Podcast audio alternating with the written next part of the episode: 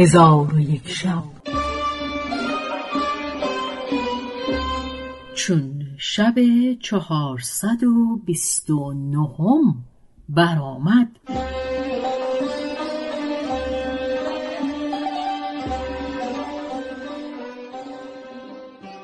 گفت ای ملک جوانبخت زن ملک گفت ای ملک زمان فرمان تو راست. ملک گفت الله دختر خود به آن جوان تزویج کنم. پس آن شب را به روز آوردند. چون بامداد شد ملک به دیوان بنشست و علی مصری را با بزرگان و بازرگانان بغداد بخواست. همگی در پیش ملک حاضر آمدند. ملک ایشان را اجازت نشستن داد.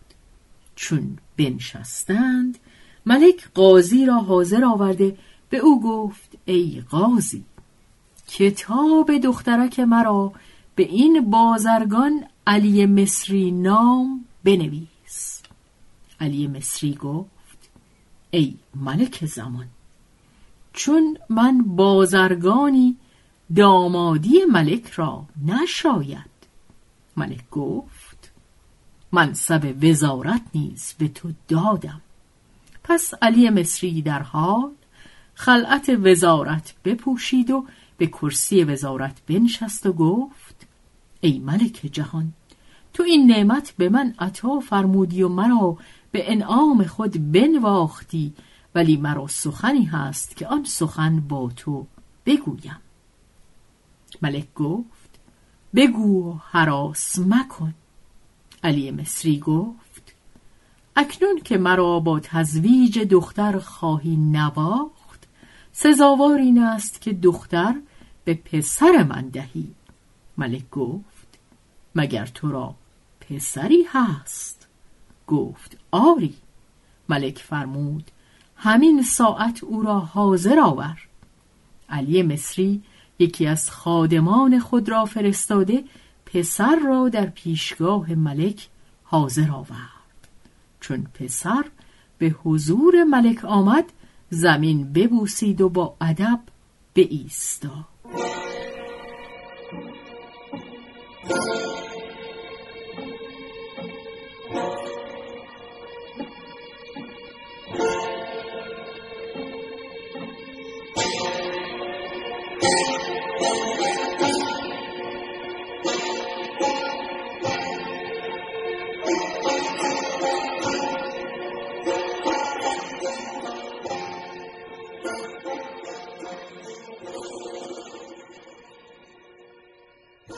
ملک او را نظاره کرد. دید که از دختر خیش نکورویتر و بهتر است. ملک به او گفت ای فرزند نام تو چیست؟ گفت ای ملک جهان نام من حسن است.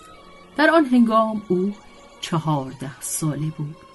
پس ملک به قاضی گفت سیغه دختر من حسن الوجود را از برای حسن ابن علی مصری بخوان. قاضی سیغه بخواند و باریافتگان از دیوان بازگشته و بازرگانان از پی علی مصری روان شدند و به منزل او بیامدند و وزارت او را تهنیت گفته بازگشتند. علی مصری به نزد زن خود درآمد. زن دید که او را خلعت وزارت در بر است. از چگونگی باز پرسید.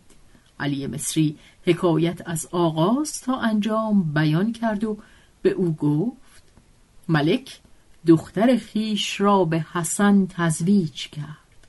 پس زن علی مصری از این بشارت فرحناک شد و آن شب را به شادی به روز آوردند.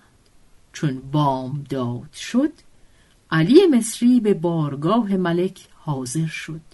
ملک او را بنواخت و در پهلوی خیشتن بنشاند. پس از آن فرمود شهر را بیاراستند و عیش برپا کردند و تا سی روز هنگامه عیش برپا بود. چون سی روز تمام شد حسن ابن علی مصری از دختر پادشاه تمتع برگرفت. و اما زن ملک چون شوهر دختر را بدید او را بسی دوست داشت. پس از آن ملک از برای حسن ابن علی بنا کردن قصری فرمود. به زودی از برای او قصری بزرگ در پهلوی قصر ملک بنا کردند. پسر وزیر در آن قصر جای گرفت. پس از آن ملک فرمود قصر دیگر در پهلوی قصر خود در اندک زمانی از برای وزیر بنا کردند. وزیر نیز در آن قصر جای گرفت و هر سه قصر به یکدیگر راه داشتند و پیوسته با حالت خوش و عیش تمام به سر بردند تا ملک را بیماری روی داد. چون قصه به دینجا رسید بامداد شد و شهرزاد لب از داستان فرو بست.